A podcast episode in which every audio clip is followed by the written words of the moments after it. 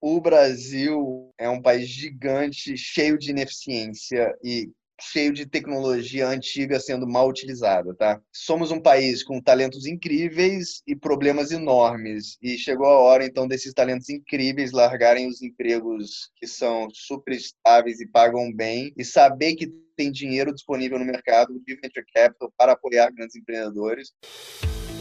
Olá, eu sou Rafael Marino, diretor de marketing da Exceed. Seja bem-vindo ao Na Linha de Frente podcast feito com investidores e grandes executivos de startups do país.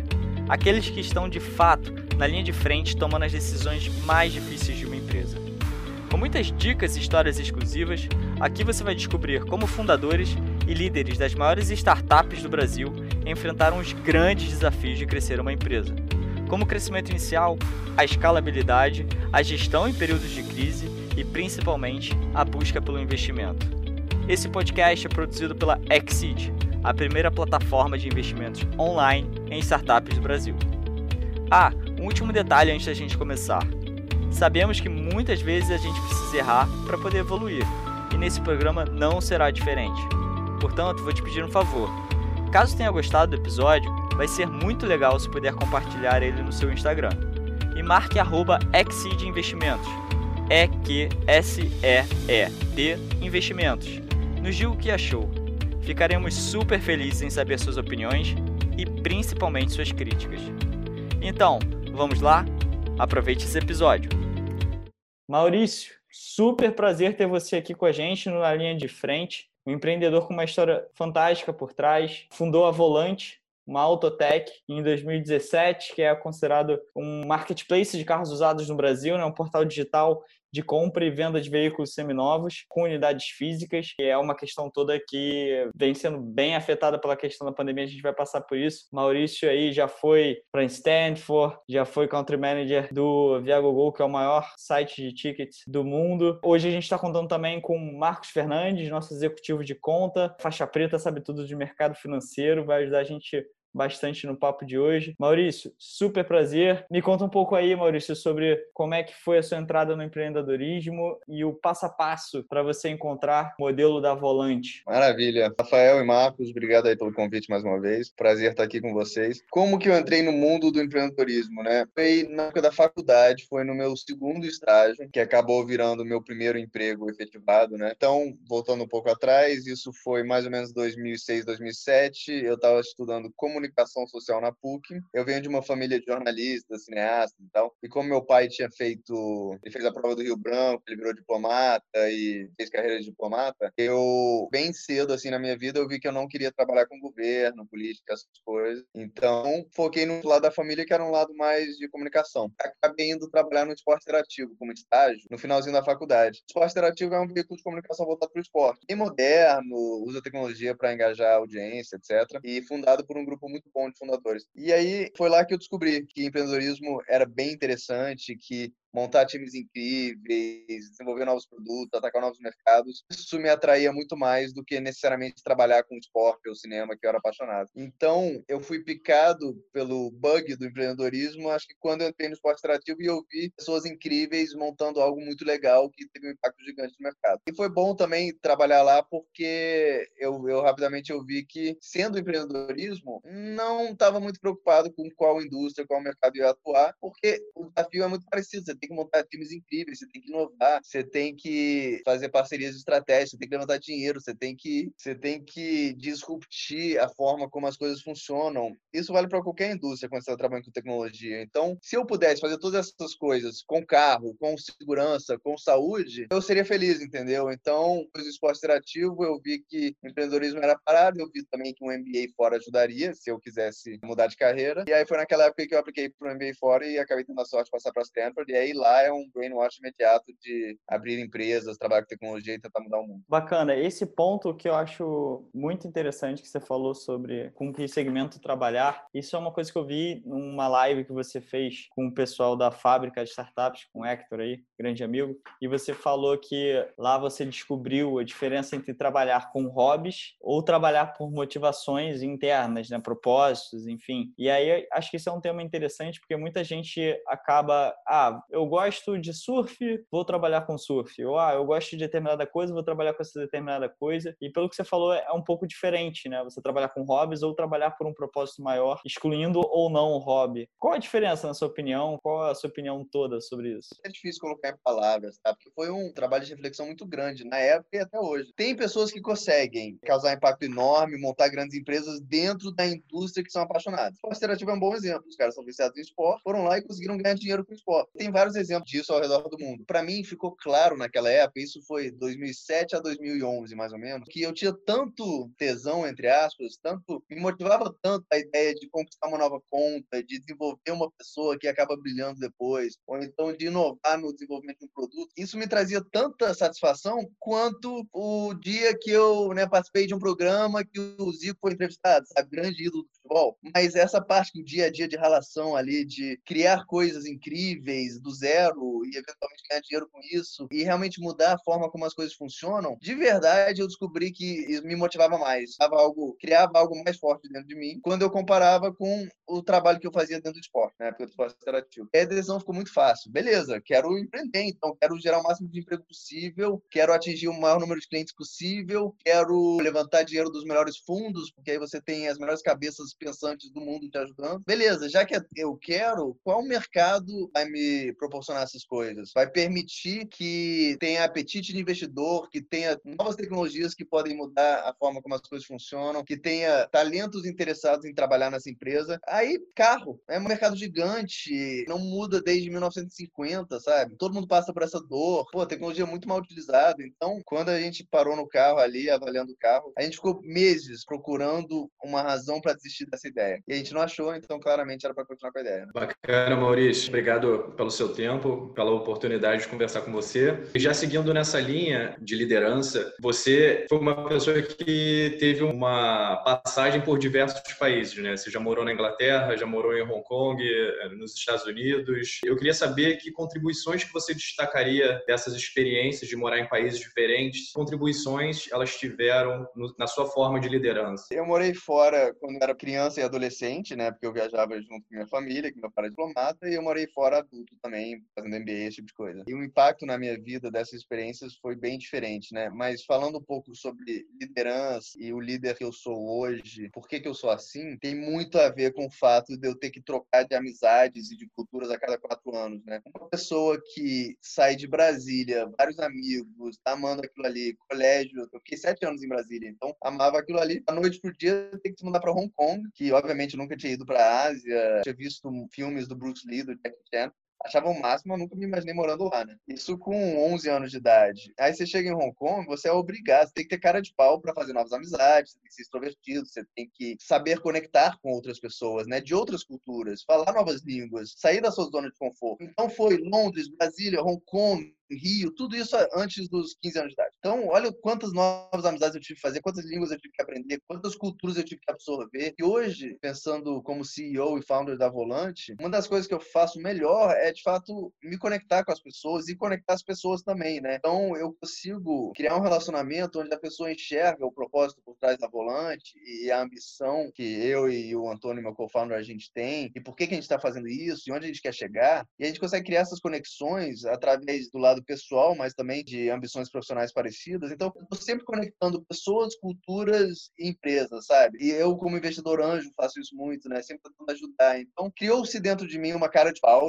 de nunca ter vergonha de nada, e uma vontade imensa de fazer novas amizades, de conhecer mais gente, trocar ideias. Tudo isso entra no meu dia a dia como líder. E aí, dois anos em Stanford, sendo treinado pelos melhores professores do mundo e os maiores empreendedores do mundo, ajuda também, né? Porque aí você consegue absorver um pouco do que os caras fazem e as mulheres lá fazem. Mas cara, as minhas experiências, por mais difíceis que elas tenham sido, né? Muita mudança. Imagina, 11 anos de idade, pô, eu tinha assim, em Brasília, eu tudo que eu queria, né? Chegar em Hong Kong, não falando chinês, e lá não é nem mandarim, lá é cantonês, fica mais difícil ainda. Mas três meses depois eu tava amando, três anos depois eu não queria sair de jeito nenhum. Então, também te ensina a lidar com adversidades e sair da sua zona de conforto. E hoje em dia eu não aguento nenhum mês dentro da zona de conforto. Que faz todo sentido com o mundo de startups, né? Essa adaptabilidade a questões diversas, eu acho. Eu acho acho sensacional. Esse é o skill principal, eu acho, de todo líder, de todas as pessoas que eu admiro, que são líderes, essa capacidade de se relacionar e de conectar, criar times sólidos, ter essa noção, essa leitura de pessoas, saber conectar quem com quem, montar times. Eu, por exemplo, também tive a felicidade de poder fazer um mestrado fora, fiz em Barcelona, e no meu próprio mestrado tinha um módulo exclusivo para você fazer em trabalhar com diferentes culturas. Você falar com um alemão e pedir uma coisa para o alemão é completamente você pedir alguma coisa para o sul-americano, que com certeza é diferente para o asiático, para o chinês. Então, essa forma de você se comunicar com outras pessoas, muito bacana seus insights, Maurício. E eu até fiquei com curiosidade. A gente vê aqui, cara, muitos empreendedores que participaram, inclusive, do Na Linha de Frente, fizeram MBA em Stanford, né? É considerado a meca ou lugar para você fazer educação, né? Se formar e ter um MBA e também se inserir totalmente nessa cultura de empreendedorismo. Quais foram os aprendizados? Você aconselha alguém a fazer esse MBA? É um MBA que, pelo que eu pude ver, é um dos mais caros do mundo. Se tem outras alternativas, para você fazer, além de pagar à vista lá e ir. Como é que foi essa experiência para você? É, muita gente me faz essa pergunta, né? E eu sempre recomendo o MBA. Eu sempre recomendo, já que você vai gastar essa grana em dólar, né? Ainda mais com dólar de ah, eu recomendo que você rale um pouco mais para estudar para as provas e fazer um bom application para passar para uma top 10, para fazer valer o dinheiro, porque abaixo de top 10 às vezes você está gastando dinheiro demais para um retorno que não é grande o suficiente. Mas assim, minha recomendação é sempre fazer, porque o impacto que o MBA teve na minha vida foi assim imensurável um cara que fez comunicação e trabalhou num veículo de comunicação, todas as portas estão fechadas, né? Ou você trabalha numa agência de publicidade ou você trabalha na Band, Globo, acabou. Acabou as opções além dessas, entendeu? E aí eu fui lá e fiz o MBA e todas as portas se abriram, né? Porque aí você passa a ser um cara que entende de negócios, você tem um carimbo de Stanford, você tem um network muito bom. Então mudou minha vida para o melhor e eu falo muito que são dois anos onde a vida é muito acelerada, sempre trocando de emprego, tentando ser promovido, montando família. Não, não. Lá não, lá você tem tempo para estudar, conhecer gente nova, entender outras indústrias, outros mercados, outras funções, conversar com quem já passou por isso e tal. Então são dois anos de muita reflexão. Nesses dois anos foram três grandes decisões que eu tomei que mudaram minha vida, né? Uma que eu queria trabalhar com startup tecnologia, outra que eu queria voltar para o Brasil e criar minha família aqui. Na época eu não era casado, era noivo ainda. Agora já tô com um filho e mais um chegando. Que eu ia casar, né? Eu pedi minha, namorada na época em casamento quando eu estava no MBA. Então, decidi voltar ao Brasil, trabalhar com tecnologia e casar com, com a mulher que hoje dos meus filhos. Então, cara, você ter tempo e paciência para refletir esse tipo de decisão é quase como se finalmente alguém tivesse interrompido tudo e falar, cara, está com 26 anos, sei lá, 27 anos. Você ainda tem 80 anos pela frente de vida. Vamos planejar direitinho? Vamos ver o que você quer para esquerda, para direita, para frente? E o MBA funcionou assim para mim. Além de te dar o background acadêmico necessário, eu vindo de comunicação, eu não sabia nada de finanças, estatística, essas coisas, e durante dois anos você aprende. Você lida com pessoas incríveis e você vê que são seres humanos também cheios de segurança, etc. Então você passa a ter mais confiança, porque você vê que todos nós somos parecidos e pessoas que criaram os Facebooks e os Snapchats da vida têm muitas das mesmas inseguranças que eu e você temos, né? Então você vê que não, não tem alienígena na parada. Quem trabalha duro, quem se prepara, quem conecta as pessoas da forma correta, tem chance de criar algo enorme. Então sair de lá com muita confiança, muita vontade de fazer, background necessário para de fato executar bem e o carimbo que não tem preço, porque acho que não tem um e-mail que você não mande que um CEO de alguma empresa que o cara não vai responder. Especialmente se for ex-aluno, então responde na hora hora, mas mesmo quem não é, porque vê, vê, o carimbo lá. Então, valeu cada centavo. Foi muito caro, só que eu tive a sorte, e qualquer brasileiro tem, qualquer estrangeiro tem, de pegar financiamento, né? Então, eles te dão 20 anos para pagar, uma taxa de juros razoável. Considerando que você é estrangeiro e está pegando um empréstimo nos Estados Unidos, é uma taxa de juros razoável, com prazo de 20 a 30 anos para pagar. Quando eu conversava com colegas e tal, o dinheiro não, não costuma ser um impeditivo para ir para lá, entendeu? Eles dão um jeito, um pouco de bolsa, um pouco de dívida, etc. Sensacional, Maurício. Acho que é uma experiência rica para todo mundo e Stanford com certeza é um grande de um carimbo. Agora, voltando aí à questão da volante, você falou que, enfim, descobriu essa questão de hobby e propósito pessoal. Seu propósito era criar algo, liderar algo, desenvolver pessoas, criar times, e você viu no mercado de carros uma grande oportunidade pelo tamanho, pelas projeções e pelo tamanho do problema, basicamente, é a falta de inovação. Em 2018, a gente vê foram vendidos mais de 14 milhões de carros usados seminovos no Brasil, o setor movimenta mais de 400 bilhões por ano funciona no país, trata-se aí de um mercado fragmentado, né, em pequenas concessionárias. Eu imagino, e assim como no setor também, que a pandemia afetou bastante, no caso da Volante, por uma questão de ser uma empresa online to offline, né, não é 100% digital, ela também conta com unidades físicas, afetou com certeza mais do que uma outra empresa 100% digital que está agora crescendo se for do segmento que está sendo de alguma forma impactada positivamente. Dito isso, o curto prazo aí do efeito do Covid, esse curto prazo que outras empresas estão recebendo, a Volante pode ser que esse curto prazo seja um pouquinho mais longo, né? Porém, a visão longa e otimista e a visão de longo prazo, ela pode ser bem otimista no seu caso, né? Quais os fatores positivos que você enxerga para frente nesse segmento de autotech? Nossa, tanta coisa, né? E eu tô pensando nisso dia e noite, já tem uns dois meses, obviamente. Sobre mercado de seminovos e usados, no curto prazo o impacto foi enorme, porque todas as lojas fecharam, mas no médio e no longo prazo eu sou muito otimista e vou te dizer por quê. Qualquer crise das últimas décadas, usado sempre se beneficia, né?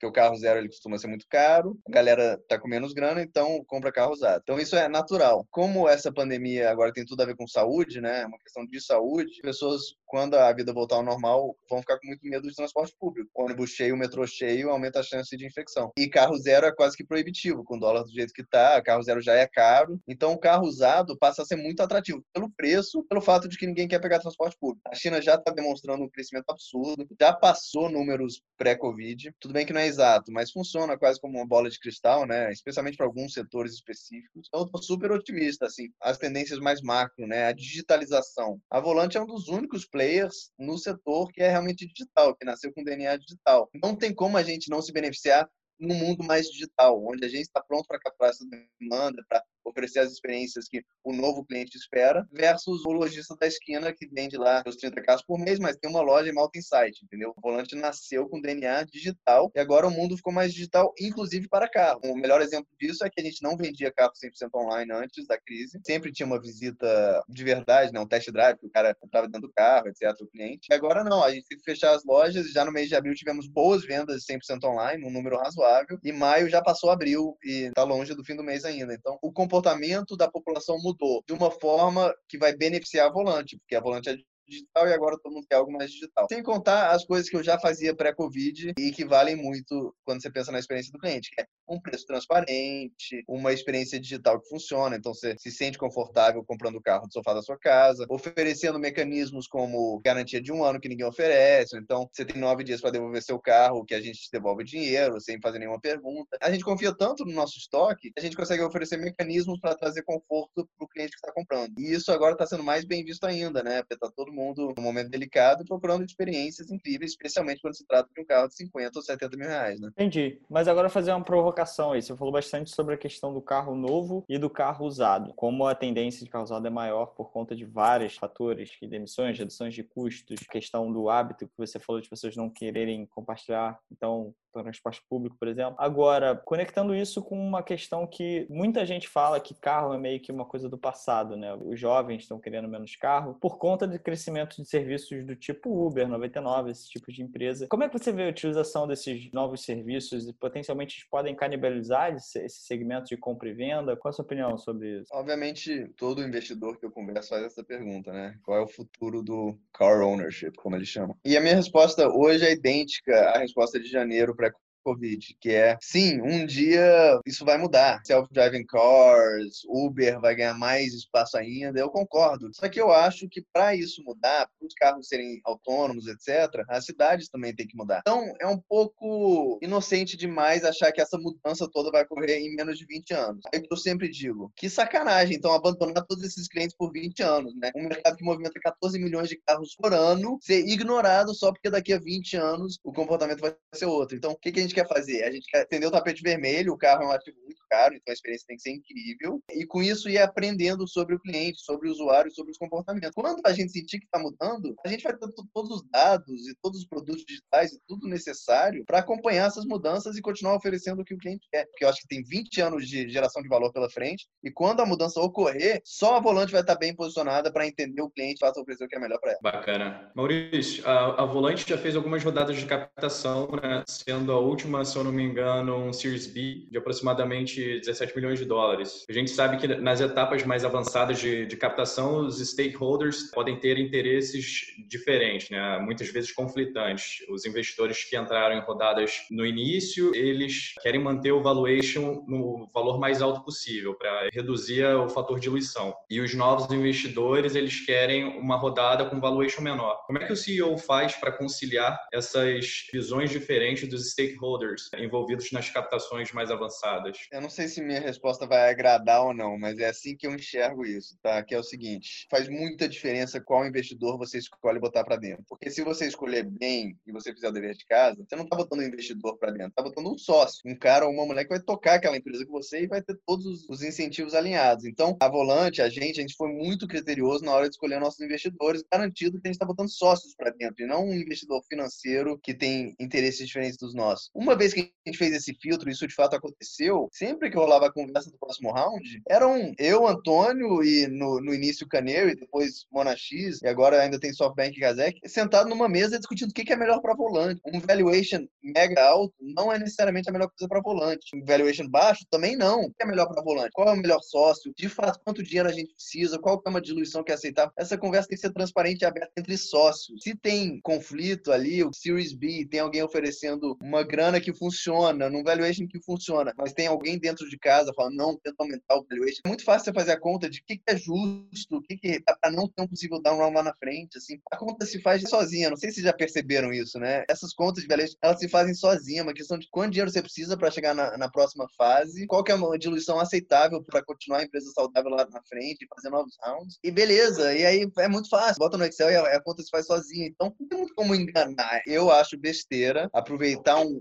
market para conseguir um valuation altíssimo que não condiz com a realidade da sua empresa e você nunca vai conseguir justificar isso dentro de 18 meses, que é o tempo ideal. Então, são tantos fatores que influenciam o valuation né, da empresa que se você fizer bem feito e trouxer as pessoas certas para dentro, conta é fácil de fazer e é muito fácil botar todo mundo na mesma página. Já seguindo nessa linha de, de fundraising, essa era uma outra pergunta que eu ia fazer nos critérios que você usa para escolher os VCs que você vai botar para dentro da sua rodada. Se é a experiência que a casa tem, se é a possibilidade de fazer uma rodada follow-on? Quais são os tipos de critérios que vocês usam? Acho que depende muito do estágio da empresa, né? Então, cada round, acho que o critério vai mudando. Um critério principal, quem é o sócio que vai estar no conselho da empresa, né? No board da Volante, no caso. Então, lembrando que, sim, existe relacionamento com o fundo, mas existe um relacionamento muito mais próximo com o sócio daquele fundo que vai sentar no seu conselho. Assim como eu pensei muito quem seria meu co-founder da Volante, a gente pensa muito em quem vai ser o nosso sócio da Volante. Então, tem que ter fit cultural, tem que ter fit profissional, tem que se dar bem com a pessoa, porque é um casamento, é um critério grande. Outro, aí dependendo do estágio, né? Na série B, por exemplo, que a gente trouxe Kazek SoftBank, de fato ajuda saber que eles têm, levantaram fundos grandes e tal, eles têm, se eles quiserem, eles podem botar mais dinheiro lá na frente, isso ajuda, porque a vida fica mais fácil, né? É bom trazer novos investidores, porque trazem uma cabeça diferente, uma experiência diferente, mas você também não quer ter uma mesa, um conselho gigante, né? Então, se você puder fazer mais de um round com o mesmo investidor, que já está alinhado, que já te conhece e tal, as coisas acabam andando mais rápido. Então, tem essa questão também de ter grana para futuros rounds. Eu lembro que, por exemplo, na Série A isso não foi critério. A gente queria, a gente estava muito bem com a Monax, que a gente já conhecia. Eles tinham um interesse enorme em carro, eles já estavam ajudando antes de investir. Ficou claro. Kazek, tenho muito amigo que foi investido pela Kazek, sempre falaram muito bem. Eles têm um track record incrível, já conheci os sócios. Foi fácil. SoftBank, tinha conhecido mais recentemente, né? Porque é um player, um player novo na América Latina, mas todas as interações foram muito boas e eu sabia que eles poderiam ajudar com futuros rounds. Então, um critério para cada situação, mas sempre pensando no que é melhor para volante no longo prazo e no dia a dia também da empresa, porque esse relacionamento ele é muito próximo. Né? Uma última pergunta nessa linha, eu queria saber qual é a sua percepção da diferença de networking que um VC traz para o networking que uma escola Tier 1 pode trazer para você, como um MBA em Stanford ou LBS, algum tipo de Ivy Leagues, esses tipos de escolas podem trazer. Os dois networks não tem preço, assim, os dois ajudam muito, né? Então, no primeiro round da Volante que eu trouxe a Canary, também trouxe vários colegas e ex-alunos de Stanford que eram empreendedores e que ajudam até hoje, que são da Volante. Mas depois que a gente conseguiu atrair Canary, Monashi, SoftBank e Kazek, pô, o que eles ajudaram com contratação de talentos, com, ah, você tem que conhecer a empresa da China parecida com a Volante, vai lá e conectam. Ah, você já viu essa tecnologia nova? Deixa eu te apresentar o fundador tal, vai, conecta. Cara, assim, não tem preço o quanto os venture capitals e a rede de Stanford ajuda, assim. Eu não abriria mão de nenhuma das duas redes. Acho que as duas são importantíssimas e se um dia eu tiver uma outra empresa, vou utilizar muito de ambas as redes também. Outro dia eu estava conversando com uma outra amiga que estudou no London Business School, falou que chega num determinado ponto que a faculdade é sempre muito boa, mas o que faz a diferença por trás é o networking, né? Às vezes uma faculdade ser top 1 é muito pelo networking, pela capacidade, pela rede Sim. que ela consegue te conectar, né? Agora, entrando um pouco nessa questão da crise e um outro gancho que eu peguei quando você falou na live, que eu achei muito interessante, e trazendo um pouco para a realidade, para os empreendedores que estão passando por ela agora, ela basicamente aumenta muito o nosso conhecimento sobre o nosso próprio business, né? A gente tem que olhar, tipo, opa, o mundo virou de cabeça para baixo, vamos olhar na lupa, e aí, como você mesmo citou, tipo, tem algumas certezas, tipo, até de definições de custos que você hoje, de fato, consegue ter por ter que fazer esse shift. E, obviamente, acho que no Brasil está mais adaptado que isso que os Estados Unidos, mas crescer de uma forma saudável, né? Que muitos empreendedores caem naquele conto de somente planejar caixa futuro e não ser saudável desde o D zero. Ano passado você recebeu um aporte e as condições climáticas, digamos assim, eram completamente diferentes. Hoje, você teria feito round no mesmo formato? Quais seriam suas dicas para empreendedores que estão buscando captação agora nesse momento, por exemplo? Sim, eu teria feito no mesmo formato, mas aí tem que lembrar que eu tive sorte no timing, né? Eu não fiz um round ano passado porque eu sabia que em fevereiro do ano seguinte ia ter uma crise. Por acaso aconteceu dessa forma e beneficiou a gente, né? Porque não tinha, é, o dinheiro entrou em agosto, setembro, a gente tinha gasto pouca grana. Quando chegou fevereiro, as coisas começaram a ficar esquisitas. Então, deu tempo de controlar geral e a Volante está numa posição mais confortável, não é uma posição confortável, mas mais confortável do que muitos outros empreendedores que eu converso. Então, esse timing fez muita diferença, dei sorte por isso não faria diferente se voltasse no tempo. Então, com Covid ou sem Covid, a dica que eu dou para empreendedor é realmente se preocupar com quanto dinheiro você precisa para passar para a próxima fase. O que, que significa passar para a próxima fase? Dá para ter uma ideia no mercado de venture capital, qual a expectativa para um Series B no mercado de fintech. Dá para saber quanta receita, quantas pessoas. Você tem um cheiro, porque muitos fintechs já levantaram dinheiro com esses fundos antes. Aí você pensa, bom, beleza, preciso de 10 milhões de dólares,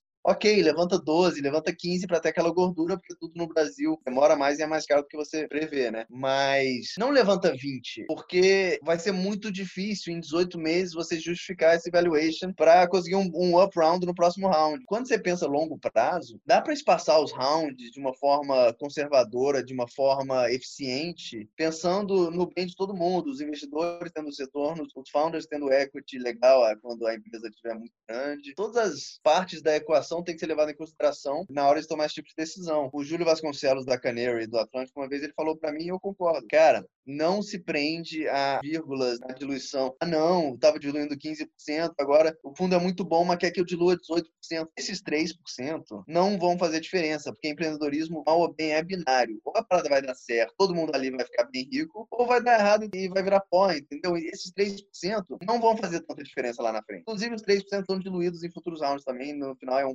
Pensa sempre em quem é o melhor investidor, com quem que eu tenho fit, quanto dinheiro eu preciso, qual é o tamanho do round que eu quero fazer no próximo, se não der para break even nesse meio tempo. E como eu falei antes, a conta se faz sozinha. Se você for sincero consigo próprio e não viajar e ficar sonhando utopicamente, sabe? Não, o mundo funciona de um certo jeito, vai ter muita barreira no caminho. Take your time, vai com calma e tente construir uma empresa saudável por 30 anos, e não uma que você vai vender em dois anos. Isso é fundamental, a diferença de mindset, né, do empreendedor que cria uma empresa para vender do que o outro que quer sobreviver, né? O jogo infinito, o jogo finito. Agora, curiosidade, você como como muitos outros empreendedores tiveram que replanejar por conta da receita, né? Essa é uma receita que caiu abruptamente aí nos últimos dois meses, principalmente para negócios offline. Quais foram os aprendizados, outputs que você viu ao simular a sua receita indo a zero? Será que isso é um exercício que deve ser feito de tempos em tempos? O que, que isso gerou aí de aprendizado para você, Maurício? É, ano que vem vai ter o momento Covid, never forget, né? As empresas têm que ter um never forget Covid e todo ano tem que falar que como estaria essa empresa se a receita caísse para zero nos próximos três meses. De fato, na Volante caiu para zero da noite pro dia, né? Você tem oito lojas, você fecha oito lojas, vai para zero. A gente teve senso de urgência e a inovação in-house para conseguir vender online e trazer a receita de volta, mas mudou a cultura da empresa de uma forma saudável, assim, que eu tô bem orgulhoso. Tá todo mundo muito preocupado com o custo, qual é a ferramenta mais barata, como renegociar seu aluguel, qual é o time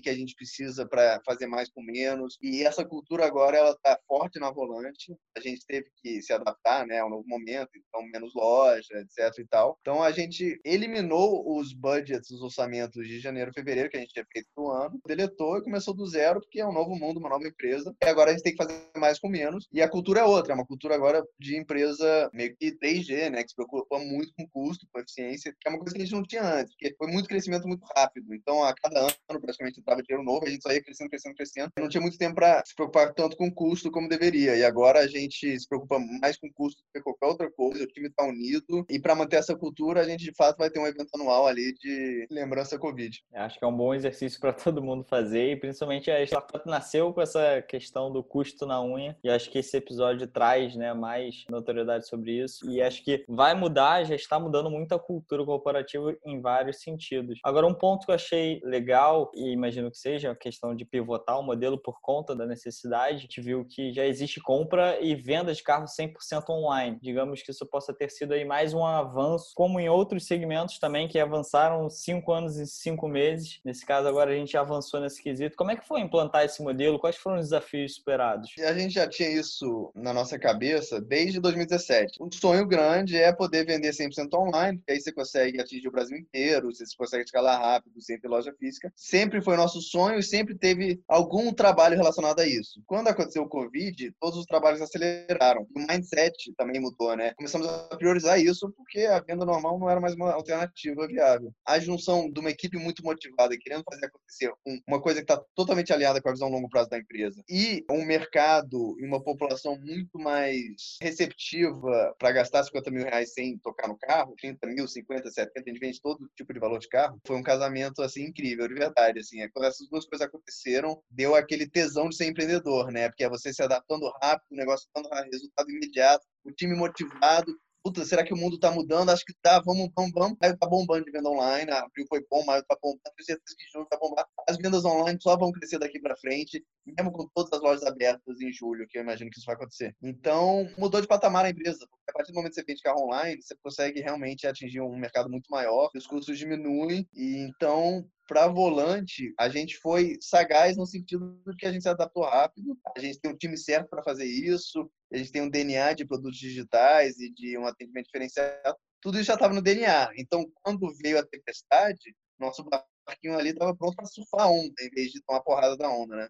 Tomar caldo. O que ia demorar cinco anos demorou dois meses e a Volante vai ser, sair mais forte por causa disso. Maurício, tem uma pergunta. Qual o papel que você acha que as start a Volante, como uma startup, e o ecossistema de startups como um todo, qual o papel que vocês têm na recuperação da economia num cenário de médio longo prazo, pós-pandemia? Na recuperação da economia, se as coisas acontecerem como a gente está planejando, que vai ter uma demanda muito grande de carro usado, quando as lojas reabrirem, significa que a gente vai continuar vendendo bem online, vai vender bastante offline, porque vai ter muita demanda. Com isso, a gente vai precisar crescer o time. Então, é um impacto imediato na geração de empregos. Eu gostaria que a Volante voltasse a crescer logo em junho, julho, para a gente voltar a contratar. Não sei se vai ser possível, depende do mercado, mas a nossa vontade de crescer rápido e com margens boas e tal ela não foi embora por causa do Covid. Só que antes era meio previsível, assim, eu sei quanto eu vou crescer mês a mês, porque o mercado reage assim, blá, blá. Agora tá imprevisível, então eu não posso crescer o time antes da venda chegar.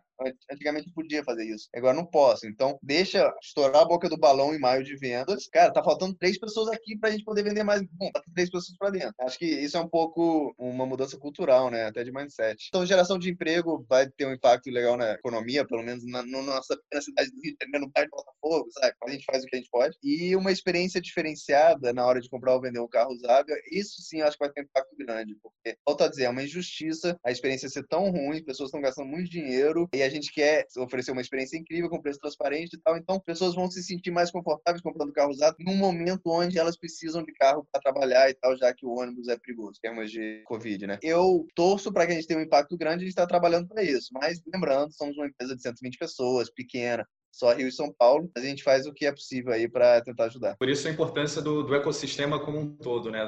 Todas as startups seguindo essa linha, esse moral de contratar, essas pessoas vão receber salário, vão consumir, o que elas consomem vai ter que ser produzido por alguém, essas pessoas vão contratar, gerar renda e por aí vai. O ecossistema de startups tem um papel fundamental nesse processo de recuperação, na minha opinião. Né? E oferecer soluções digitais no mundo onde é difícil sair de casa. Acho que isso faz Verdade, diferença. com certeza. Agora, Maurício, fiquei com curiosidade aqui aqui que você falando do modelo de venda online, o como está crescendo agora, que isso vai vir para ficar e tal. E aí você também até falou sobre a questão né, de, de ser uma compra complexa. Comprar um carro, né, muitas vezes é basicamente o primeiro, talvez o segundo sonho, né? O primeiro a casa própria, o segundo talvez seja de ter o carro próprio ainda do brasileiro. E fazer isso de uma forma digital é uma coisa que sempre me espantou assim muito, porque eu já, por exemplo, já comprei carro usado e sempre fiz questão de ir lá ver o carro, ver as especificidades e tal. Quais foram os desafios para vender essa experiência de forma totalmente digital? Assim, o que que vocês focaram na experiência? Como? É, que tipo de hábitos que vocês conseguiram superar? Por exemplo, eu sei que agora, obviamente, o Covid impede, mas quando isso abrir, as pessoas talvez tendam a voltar a querer ver o carro e tudo mais. Como é que foi o desenvolvimento desse produto? É, eu não quero botar a palavra na sua boca, mas eu acho que a razão que você nunca nem cogitou comprar um carro usado online é porque não existe uma marca de confiança de usados. Você não tem lá aquele marketplace ou aquela revenda que você fala, cara, olhos fechados eu compro. Imagina uma situação onde a Amazon, você mora nos Estados Unidos e a Amazon vende carro usado. A chance de você comprar 100% online é muito maior, porque a Amazon tem uma marca forte, você sabe que se você devolver eles vão pagar e tal. Então, a primeira coisa que a gente está fazendo é criar uma marca forte uma marca reconhecida no território nacional, assim, a gente vai crescer, uma marca que é reconhecida, que é sinônimo de confiança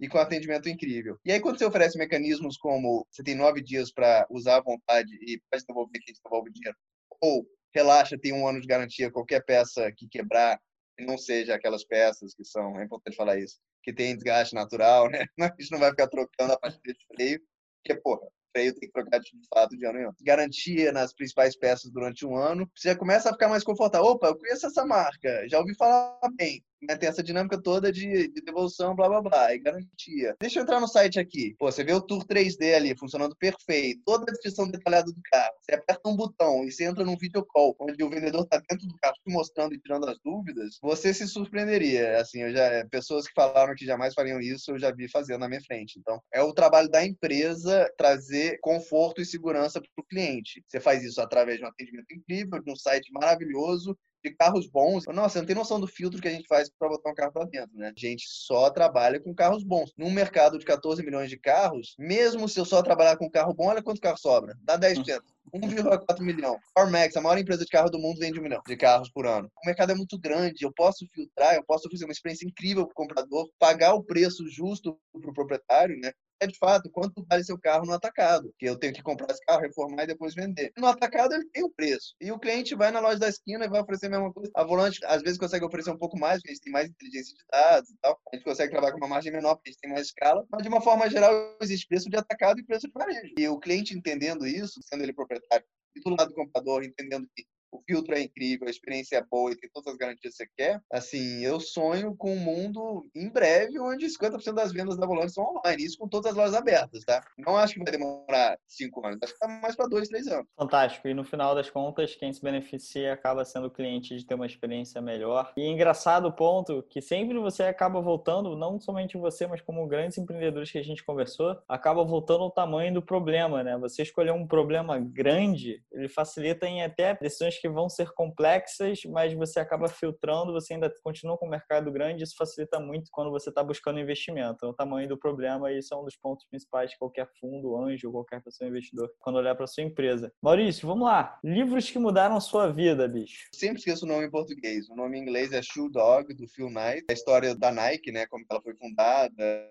como que ela cresceu. Por acaso, o Phil Knight, ele fez MBA em Stanford também. E no ano que eu passei, né, que a gente vai visitar quando você passa, estava inaugurando o novo campus do Business School de Stanford. E ele que doou os 500 milhões de dólares, sei lá quanto que ele doou para construir o prédio, e ele estava lá dando discurso, eu tinha acabado de ler o livro dele. Então, foi emocionante aquele momento, porque o cara que estudou na faculdade que eu tinha acabado de passar, ele doou o dinheiro pro prédio onde eu ia estudar. Ele estava dando discurso lá, quebrou champanhe. E a história da Nike, todos vocês devem conhecer, assim, é incrível. Então, esse livro foi marcante, Shoe Dog, escrito pelo Phil Knight. Como gestor de uma empresa, CEO, co-founder, acho que não tem como não indicar The Hard Things About the Hard Things, do Horowitz, né, que é do fundo Andreessen Horowitz, o cara ensina a tocar uma empresa, porque ele já teve duas empresas de muito sucesso, ele passou por muito perrengue, como montar bons times, como aumentar vendas, como cortar custo, como levantar dinheiro, como criar uma cultura saudável. O CEO, os co-founders, é um trabalho infinito ali, né? É uma coisa que, às vezes, quem não está empreendendo pensa, ah, deve ter uma bala de prata, aquela ideia incrível que vai transformar sua empresa que é nota 10 em nota 1000. Não existe bola de prata, é um dia de cada vez, é um trabalho pequeno ali, é passo de formiguinha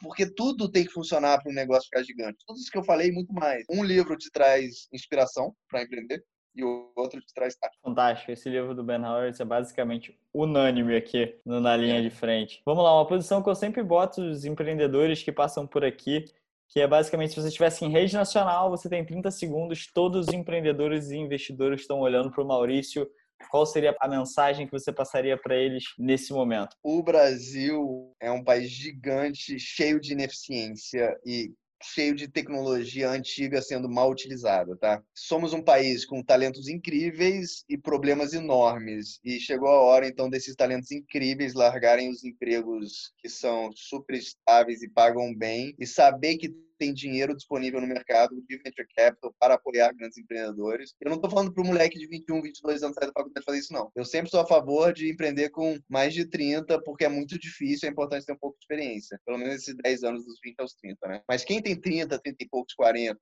já com muita experiência, tendo bons empregos, basta você fazer meia hora de pesquisa, você vai encontrar 10 ineficiências enormes do mercado brasileiro, seja qual indústria for. E eu garanto que se você for bom, conseguir unir pessoas boas dentro de um mesmo propósito, propósito e atacar esse problema do jeito certo, sem grandes viagens, sem nada utópico, fazer o trabalho do dia a dia ali mesmo e ganhando mercado, não só vai mudar o país, como vai melhorar a vida de muita gente e vai deixar você e os investidores todos ricos, né? Então, é isso, é quase que um movimento para mais talentos virarem empreendedores, porque na nossa geração, você sai da faculdade, vai trabalhar no mercado financeiro onde você vai ganhar dinheiro, ou então, se vem de uma família mais tradicional, faz concurso público, que é uma vida estável. Não, vá trabalhar numa startup depois da faculdade, com 30 e poucos anos, crie sua própria startup, mude o Brasil, quer emprego, ofereça um serviço ou produto que vai facilitar a vida das pessoas, mas tem que tomar cuidado, né? Tem muito TED Talk, tem muita live acontecendo que fala siga seus sonhos, mas não é assim. Só vale a pena empreender se você se preparou para isso. Já é quase impossível dar certo para quem se preparou durante 20 anos. E fez MBA fora,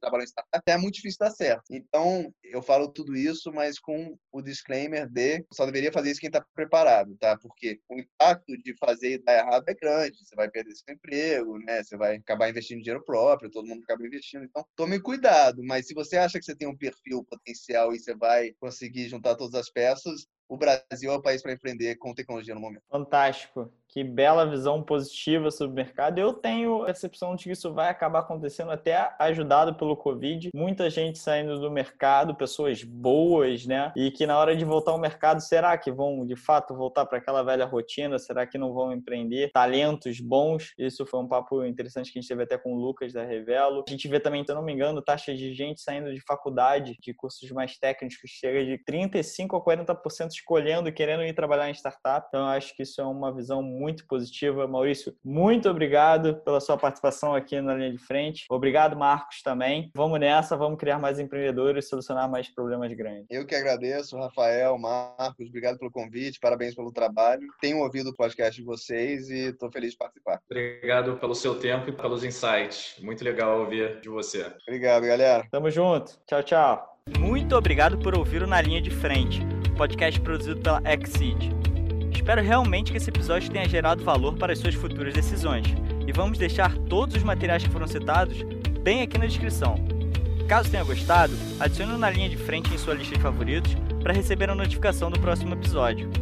Ah, seus feedbacks serão muito bem-vindos. Queremos saber a sua opinião. Compartilhe esse podcast em seu Instagram marcando arroba Investimentos. É que S E E D Investimentos e nos diga o que achou. É fundamental saber suas opiniões e críticas para tornar o Na Linha de Frente cada vez melhor. Para ficar atento nos próximos episódios, não esqueça de adicionar o Na Linha de Frente em sua lista de podcasts favoritos. Obrigado pela audiência. Nos vemos em breve.